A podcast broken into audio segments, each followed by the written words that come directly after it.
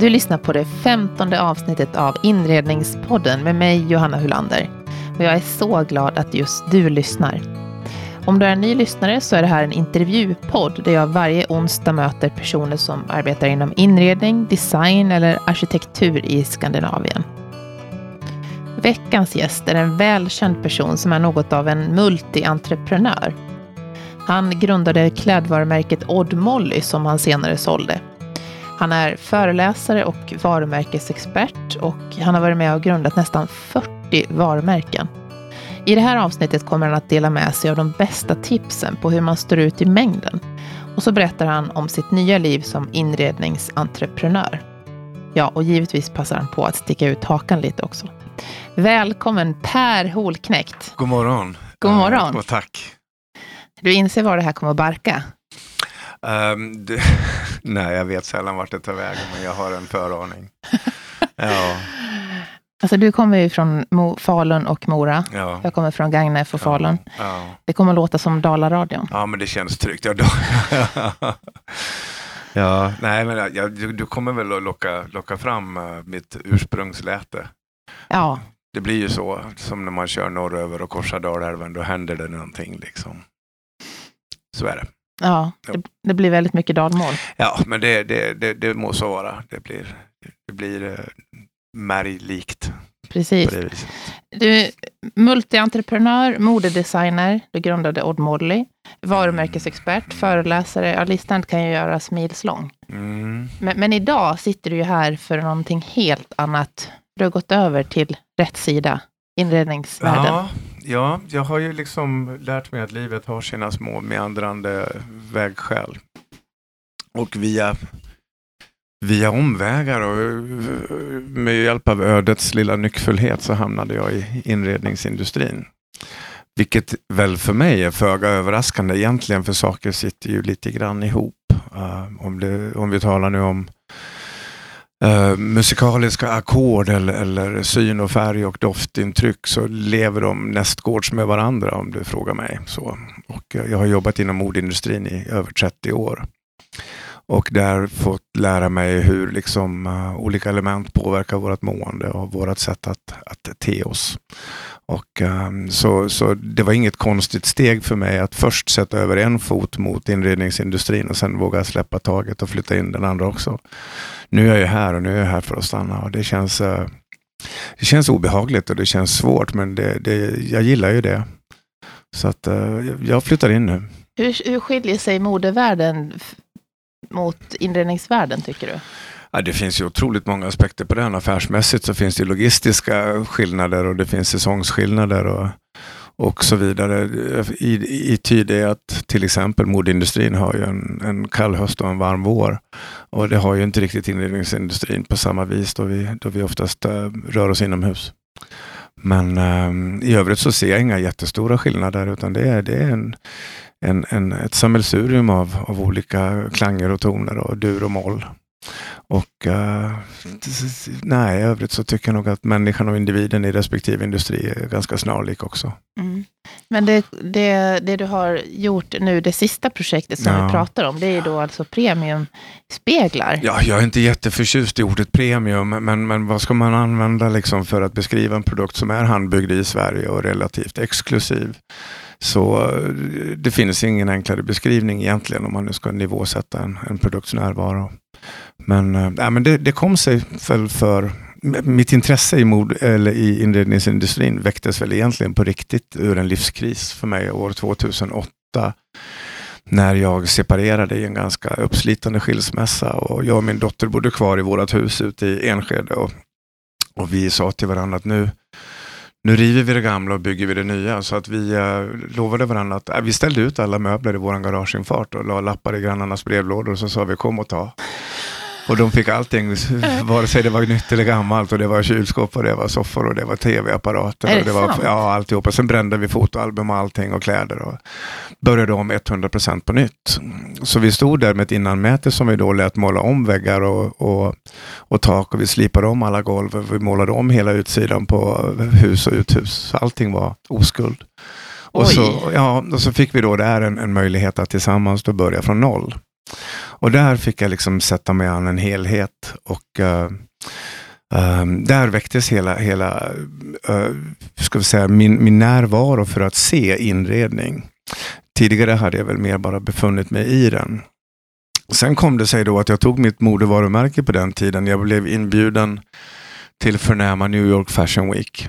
Och uh, jag minns så väl hur vi repeterade i dagarna tre, kanske fyra, innan det var skarpt läge inför den stora visningen. Du spenderar två miljoner kronor på sju minuter.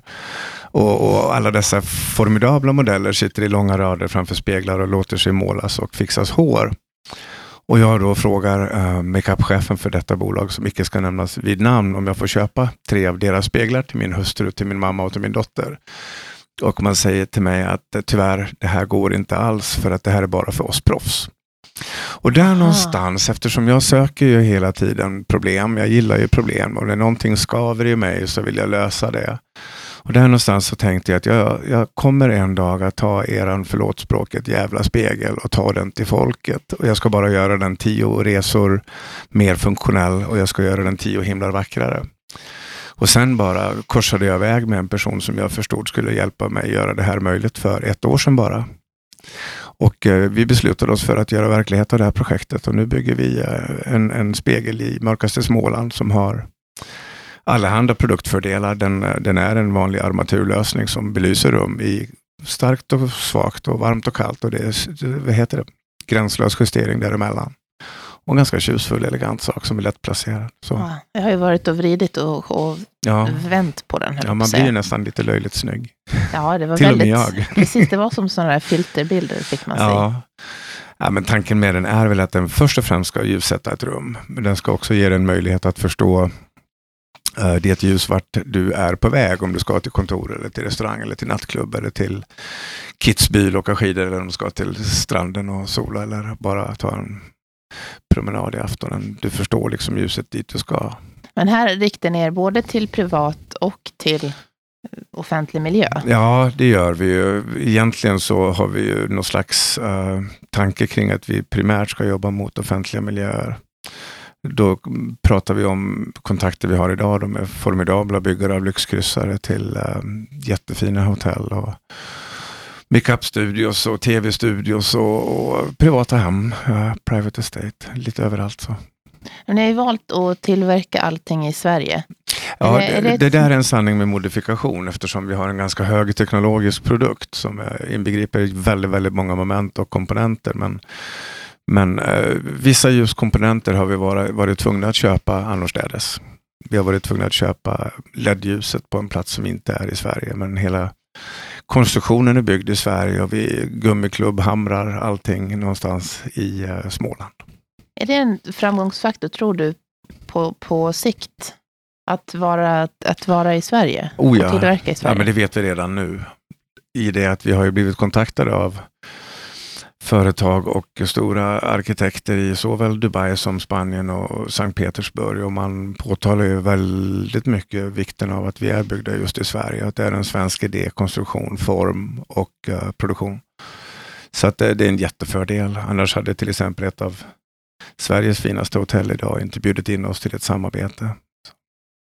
Är det någonting som ni marknadsför också, slår och, och trummar ut? Ja, vi, vi skäms ju inte att berätta om det. Man, man pratar ju om produkten med större självförtroende. Eh, det känns ju som att man inte döljer någonting. Och vi har en väldigt transparent uh, mekanik i hela våra bolag som är väldigt, väldigt genomlyst. Och det är skönt att veta att ingen kan avslöja en så att säga. Du är en av de mest kreativa personer som jag har, har läst in mig på. Mm. Det är som att man känner att oj, oj, oj. Jag tycker ju inte det själv då, men det, jag tackar för beskrivningen. Ja. ja. Du, du, ser inte dig själv som... Nej, men det är så här, jag lever ju med mig. Jag är ju med mig dygnet runt. Jag brukar kalla mig själv för världens vanligaste människa, eller världens kanske enda vanliga människa. För att jag, lever, jag är ju standard för mig, jag är ju normen. Mm. Jag ser ju alla andra människor som lite konstiga, eftersom de är ju inte som jag. Nej. så så att, uh, andra får gärna beskriva mig som kreativ. För mig är det bara ett sätt hur jag fungerar.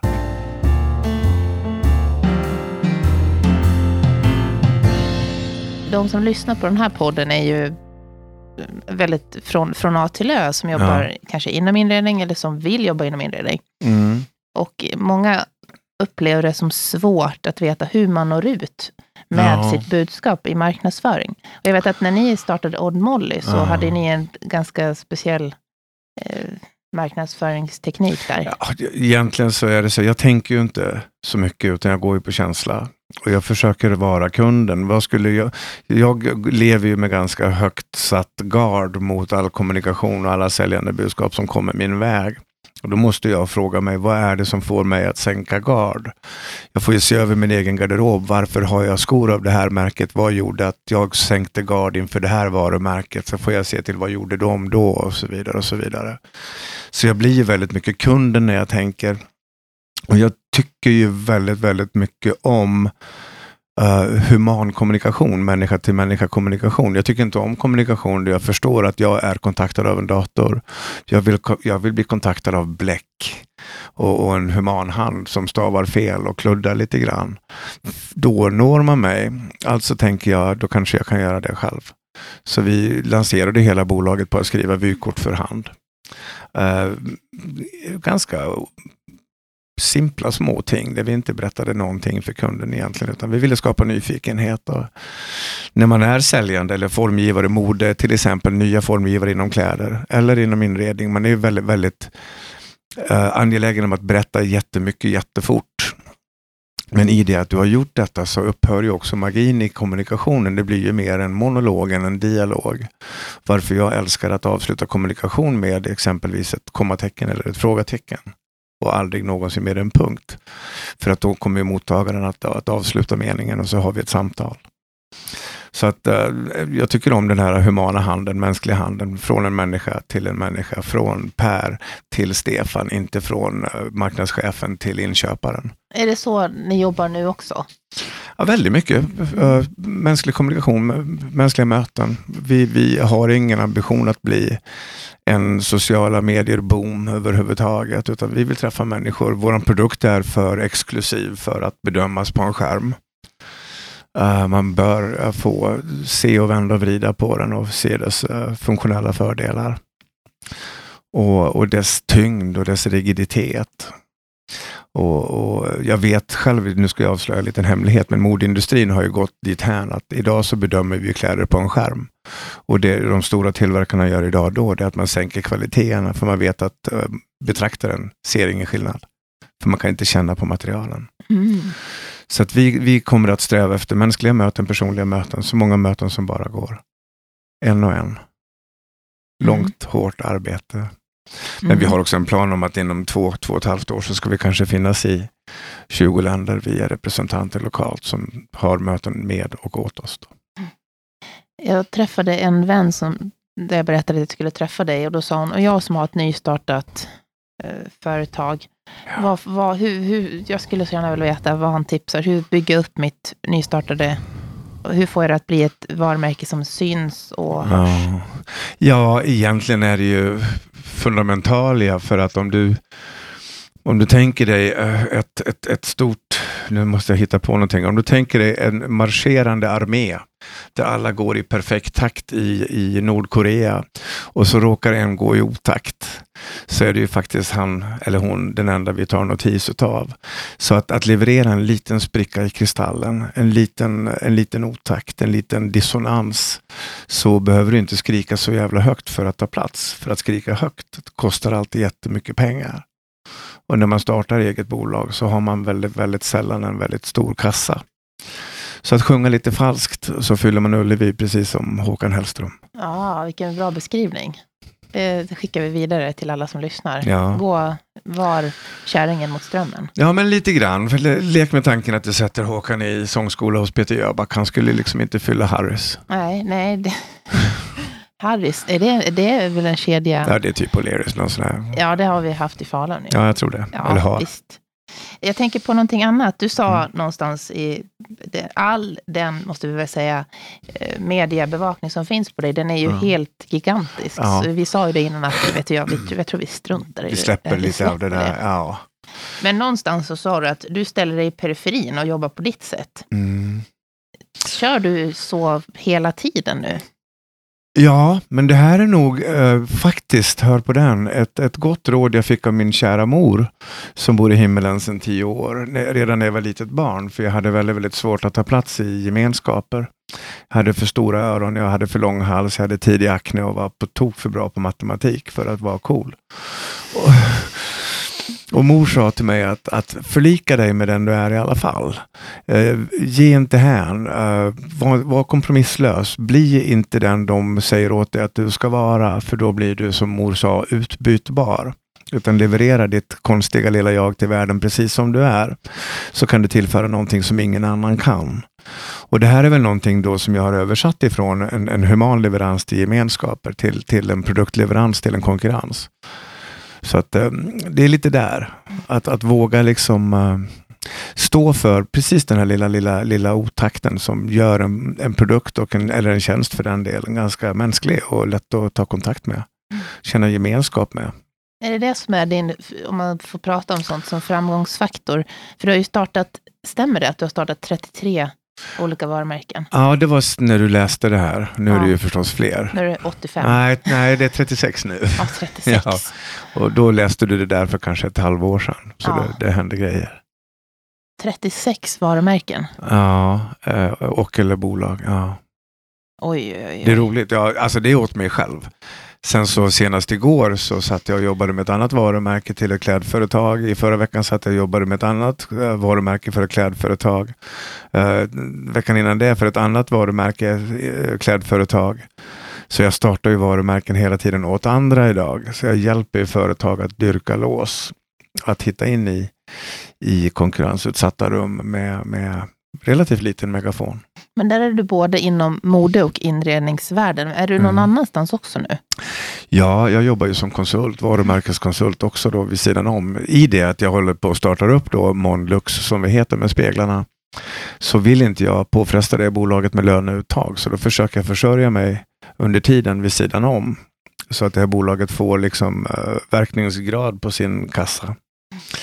Så jag hjälper alla andra företag. Jag hjälper helst företag som jag inte har en jävla aning om hur man gör. Jag jobbar inom IT-konsulting, jag jobbar inom det ena med det 25. Eh, en psykologgrupp hjälper jag idag. Jag jobbar med eh, spelplattformar, med branding generellt. Uh, jag vet inte, jag, jag, brukar säga att jag inte är bra på så jävla mycket, men det lilla jag kan är jag nog rätt så okej okay på. Du måste ju ha en väldig känsla för vad som kommer att slå i framtiden. Ja, men det är nog för att jag lever i närvaro. Alltså jag har ju valt att icke läsa litteratur. Jag läser ju inte böcker sedan 48 år tillbaks. Jaha, okej. Okay. Den är ju jag, lite udda. Jag läste en bok 1971. Fem söker en skatt av Enid Blyton. Fin prosa. Ja. Uh, jag tittar inte på bio, jag konsumerar inte musik, jag går inte på teater, jag går inte på konserter, uh, jag går inte, tittar inte på film, jag tittar knappt överhuvudtaget på tv. Kollar du inte ens på nyheterna? Ja, och lite passivt sådär om de är på. Men framförallt så försöker jag leva i någon slags uh, verklighetsnärvaro. Jag går omkring och betraktar och tittar och ser jag någonting liksom som, som fattas eller som stör mig eller ser jag en tant hundra meter bort som fryser. Nej, men då tänker jag filt, men det är bara jag som ser henne. Så att liksom, jag, försöker, jag, jag, tror att mina idéer, tänk då speglarna till exempel, de har ju liksom, det är en fantastisk affärsidé och det här kommer att gå väldigt, väldigt bra. Eh, det märkliga är ju den att den här affärsidén har ju stått vid sidan av vägen där miljontals människor har passerat under alla år. Men ingen har tagit notis av den för att man har liksom blicken rakt fram. Eh, så, så det är lite där jag är. Jag försöker leva i närvaro och bara ta notis av saker som ja, fattas.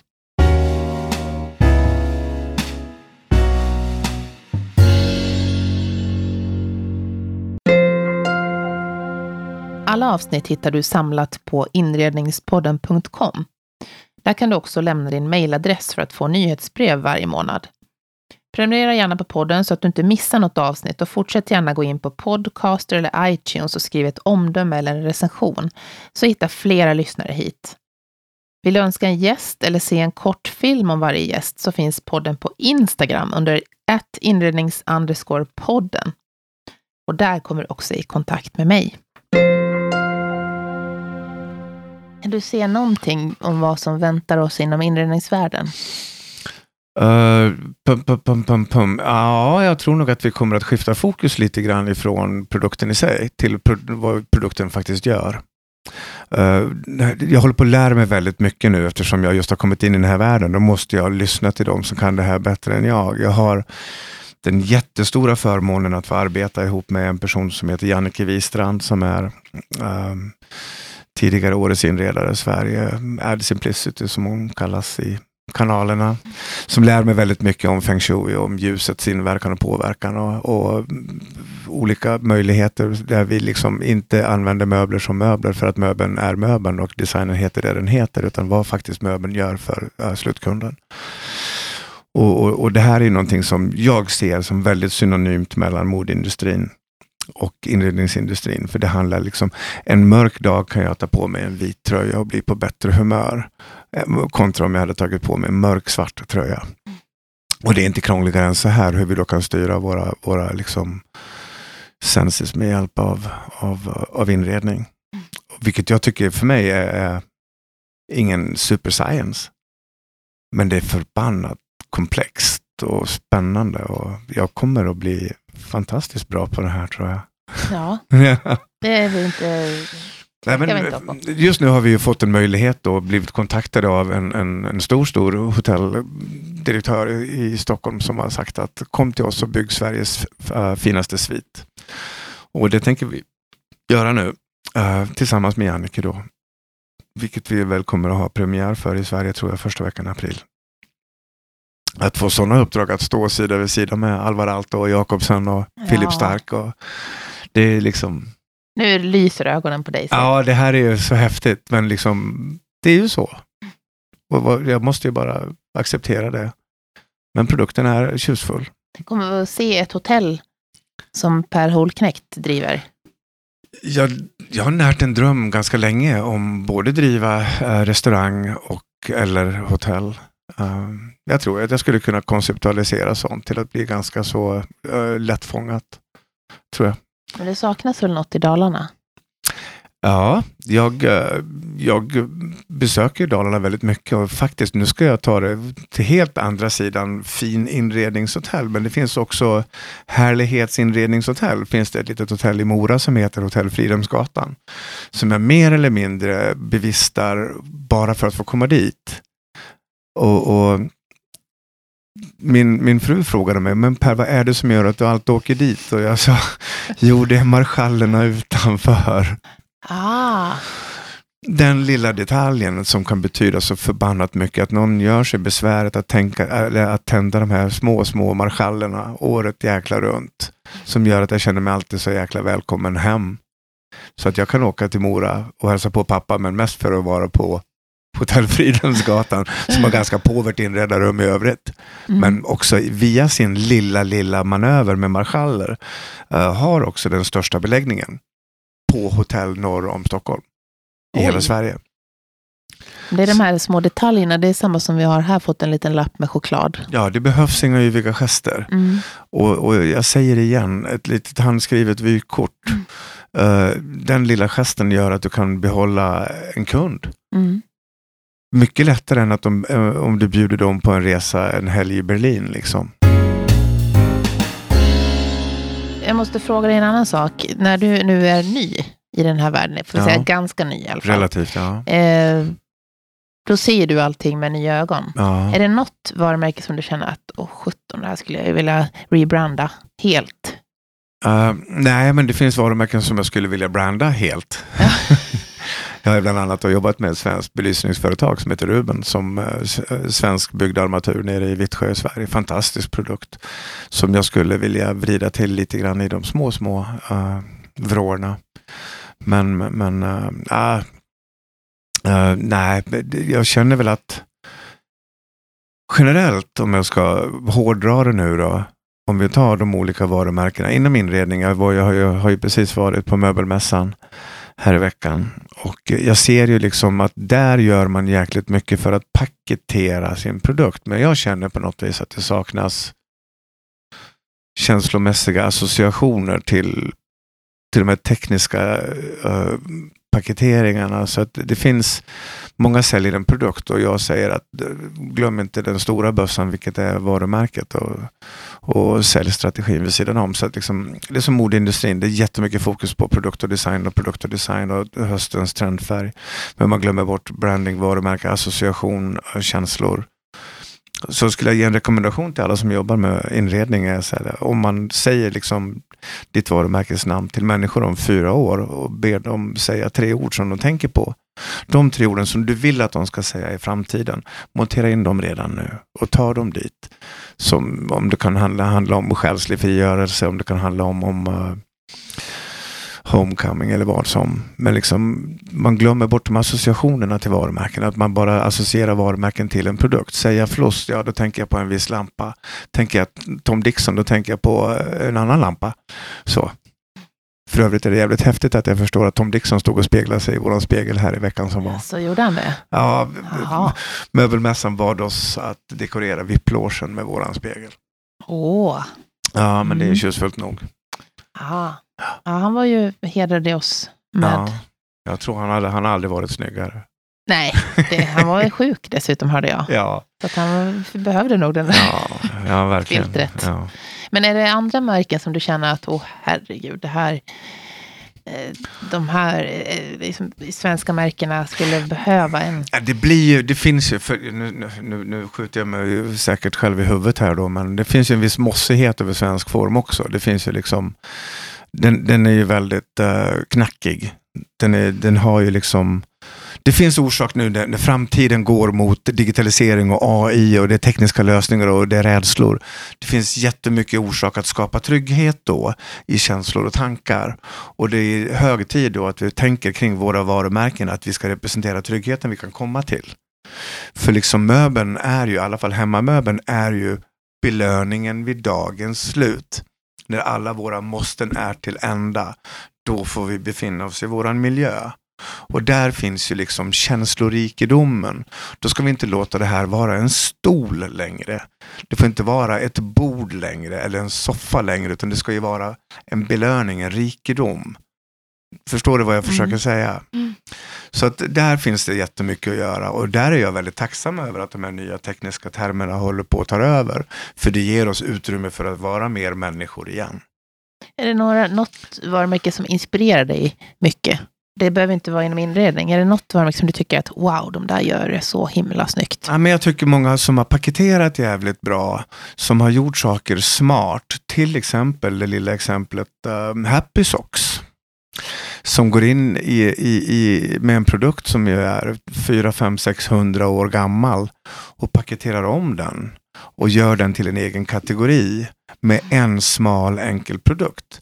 Jag brukar inte prata om att jag blir jäkla inspirerad själv, men de har inspirerat mig till att lansera i inredningsindustrin en smal produkt en nyckel i låset. Jag vill göra det enkelt för inköparen eller för arkitekten att när man tänker spegel så ska man tänka på vårt varumärke. Hade jag paketerat våran spegel ihop med 49 andra produkter så hade ju spegeln försvunnit. Och då hade jag varit tvungen att branda på ett helt annat vis. Så att jag väljer att göra en väldigt, väldigt smal kategori. Och jag har också lärt mig det att när arkitekten idag kommer till spegeln så är det problem. Då måste man ringa till det där jävla snickeriet igen. Och där tänker jag att då kan jag komma med en liten, ett rörtrio. Ja, det fick man ju jag pratar mycket visuell, här nu, men det är... fick man en visuell bild med det där röret med tre om spegeln. ja. ja. Eh, jag tänker på, också du sa ju själv det, att du har varit, jobbat som föreläsare i 20 år. Mm. Eh, Snart 1200 gånger på scenen.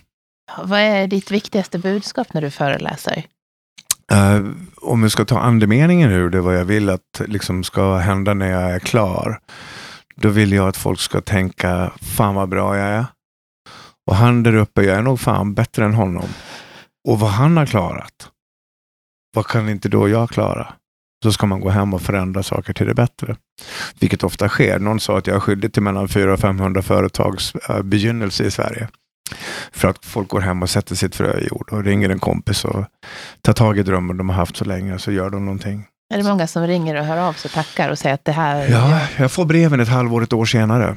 vi gick hem den där kvällen och vet du vad som har hänt sedan dess och nu har vi börjat anställa och livet lever och det är så jävla roligt. Tack så mycket. Plus att jag då förstås också har hjälpt människor som lever i svårdom i livet, lever i mörker, få hitta en, en strimma ljus. Och um, åter ana en sol i uppgående. Det är också häftiga saker. Mm. Men det måste väl vara en otroligt stark drivmotor? Ja, att, att förstå, att förstå att liksom jag då som lever med alkoholismen som, som evig uh, ja, ofrivillig medpassagerare har vågat tala ganska oförskräckt om, om det. Och jag har hjälpt, tror jag, eller vet jag, väldigt många att våga prata om det nu. Jag får ju brev från liksom mamman i Piteå som säger att nu sitter vi här vid frukostbordet och pratar om alkohol i familjen och det hade aldrig skett utan dig Per. Så tack. Sånt här händer ju hela tiden. Det som är jobbigt är när folk försöker lasta över sina problem och göra det till mitt ansvar för att lösa deras problem, att komma med universalnycklar. Vilket jag ju förstås inte kan. Men jag kan hjälpa till att öppna upp samtalen. Det är ju så många, även av de som lyssnar, som har lyssnat på dig i föredrag säkerligen. Ja, oh ja. Är det något du kommer fortsätta med? Ja, det tror jag. Ja. Uh, nu, nu, nu blir det ju allt mer utomlands då. I det att jag har en förmedling i, i London idag som jobbar med mig. Uh, jag har ju gjort över tusen föredrag i Sverige, så jag ska inte tjata ihjäl folk. Så. men, men, äh, men det går ju bra. Det, det är uppskattat och jag får ju förnyat förtroende, så att någonting gör jag väl rätt. Jag, har, jag, jag kommer då när du ska köra i London. Ja, men eller Jag som inte har lyssnat ja, på det Du ska än. få en vippstol ja, längst tack. fram. En, en av bästa märke dessutom. Ja, tack. Då, då sitter jag där.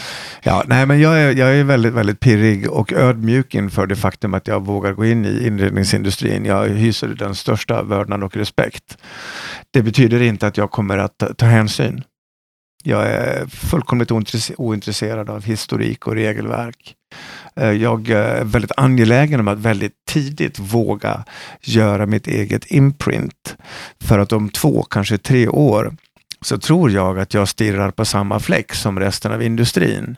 Och den ser inte jag idag. Så att jag tänker passa på att vara så modig jag bara kan, så tidigt jag bara förmår. Roligt. Ja, så att eh, vördnad och respekt, men noll hänsyn. Mm. Så akta er där ute? Nej, inte alls. Det är så här, min, min produkt konkurrerar egentligen inte med någon.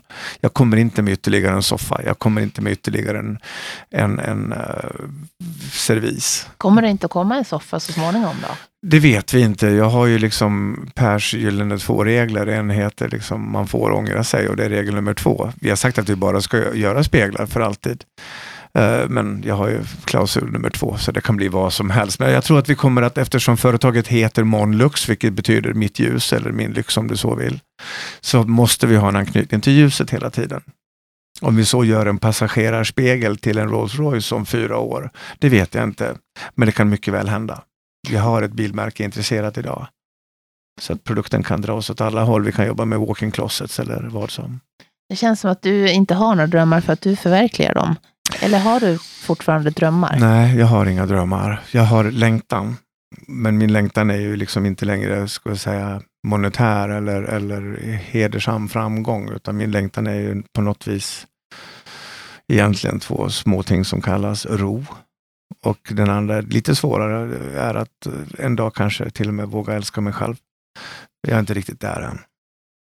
Och det är kanske är därför jag fortsätter att prestera. För den dagen jag verkligen, verkligen älskar mig själv så behöver inte jag vara ute och prestera längre.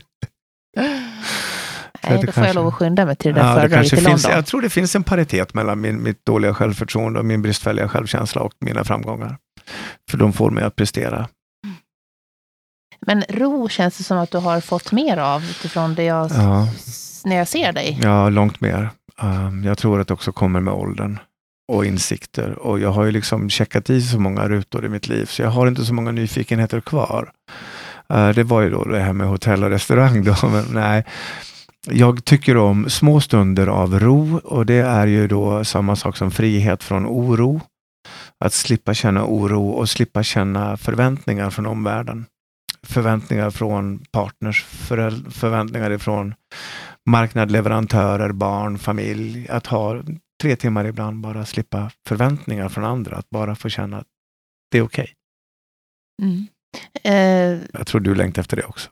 ja, ja, absolut. Ja. Det jag längtar efter det är ju att hitta en livsbalans. Ja, Det där, de där, den där ständiga kampen, att man känner att nu är jag bra förälder, nu är jag, mm. har jag, är jag hyfsat närvarande på jobbet, nu är jag... Men var jag, du än är idag så borde du vara någon annanstans samtidigt, eller hur? Ja. Hur, hur hanterar du det? Du har ju småbarn nu. Ja, jag har ju fått en till på ålderns höst. Ja. Den lilla Carla, ett och ett halvt. Nej, men det, det funkar. Jag lämnar henne varje morgon. Jag hämtar henne, henne varje dag på, på förskolan och jobbar däremellan. Och det, men sen blir det ju så här att jag är en erfaren entreprenör idag. Jag har hållit på väldigt länge. Jag har gjort mina misstag. Jag är effektivare idag. Det som förr tog 10 timmar, det gör jag idag på 40 minuter. Så det går, Oj. ja, men det går mycket fortare. Jag, eh, mina, mina processer är snabbare. Mina, mina lösningar kommer tidigare. Jag behöver liksom inte stöta och blöta och fråga omkring mig. Jag älskar ju liksom de här äh, egenbesluten. Jag älskar ju kreativa grupper om en. Och, och, och så. Det där är också föga ödmjukt, men liksom jag har lärt mig att liksom av, av tio beslut som jag fattar så är 8,4 bra. Ungefär. Så du har ändå kommit en bit på, på balansen där. Ja, ja, absolut. Nej, men alltså det är så, människan är ju två olika ting. Vi är ju de vi är och så är vi det vi gör. Och jag har ju lärt mig att jag är ganska bra på att göra. Nu håller jag på att jobba på att vara lite bättre på att vara. Så, så att, eh, ja, men just det här med att, att förlika mig med mina rädslor och mina tillkortakommanden. Och, och att jag mår lite pissigt när jag ser snygga karlar. Ja. Jaha, gör du det? Ja, Okej. ja men det, så är det. Ja. Det, vem är det som speciellt... Nej, men jag tror att det här ligger i vår natur. Vi går utanför dörren och så börjar vi jämföra oss. Vi jämför och vi jämför och vi jämför och i varje jämförelse som vi gör så, så krymper vi oss själva lite grann och förstorar andra. Och vi läser om en människa så tänker vi att Åh, de måste vara superfantastiska. Så får vi träffa dem så fattar vi att de, de är samma jävla arslen som vi. Liksom. Ja, just det. det var, jag fick jag mycket att tänka på där. Mm. Ja, men jag har ju fått träffa de här, jag har ju träffat formidabla, jättestora arkitekter. Jag har ju träffat eh, formgivare inom inredning som är liksom, jag skulle knappt våga läsa om dem. Jag har fått träffa dem i verkligheten. Och, och efter två timmar tillsammans så förstår jag att herregud, det här är ju inget supergeni. Eller så är jag ett jävla supergeni för det är samma jävla lallare som jag. På något vis så, så lär man sig liksom över tid att att det finns inga supergenier. Det, det handlar om bara om liksom vad man gör av det man har. Så. Mm, Jag, ty, jag tycker inte att jag är bra alls, ärligt talat. Varje kväll när jag släcker lampan tänker jag liksom fuck, snart kommer de avslöja mig att jag ingenting kan. Ja, men det känner ju alla Jag tror lite, lite då och då. Till mans. Ja. Ja. Så kände jag idag när jag skulle träffa dig. Jag tänkte så här, oj, oj, oj. Nej, jag var nervös för att träffa dig. Nej, Jo. tänk, men det är ju så Visst skönt när man kan känna att Ja. Men jag tror också att det är bra, därför att då har man ju, då är man ju på, på, på tå. Mm. Då tror jag man anstränger sig lite extra. Ja. Ja, jag tycker det här var jättekul att prata med dig om sådana här saker. Och jag, och jag tycker det är kul med inredning och jag hoppas att jag inte lär mig för mycket. Att jag vågar lita på min egen feeling. Morsan sa när jag var liten, liksom, när håren står upp på armarna Per, då är det rätt. Ja. Låt intuitionen besegra vetenskapen och jag tänker förlita mig till den Mm. en stund till. Ja, hon var din stora Och inspirationskälla. alla dagar i veckan. Ja. Alla dagar i veckan. Mm. Så att hon sa, min son du är en, må hända en gosse men du har en, en flickas själ. Som, ja. Mm. vad Ja. vet jag, det kanske var att kategorisera. Men, men äh, jag lever i någon slags närhet till känsloregistret, vilket jag tror gynnar mig som affärsman.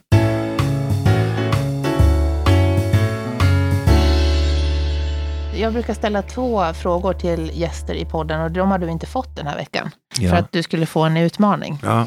Och det är ju, vem, vem skulle du vilja lyssna på i den här podden framöver?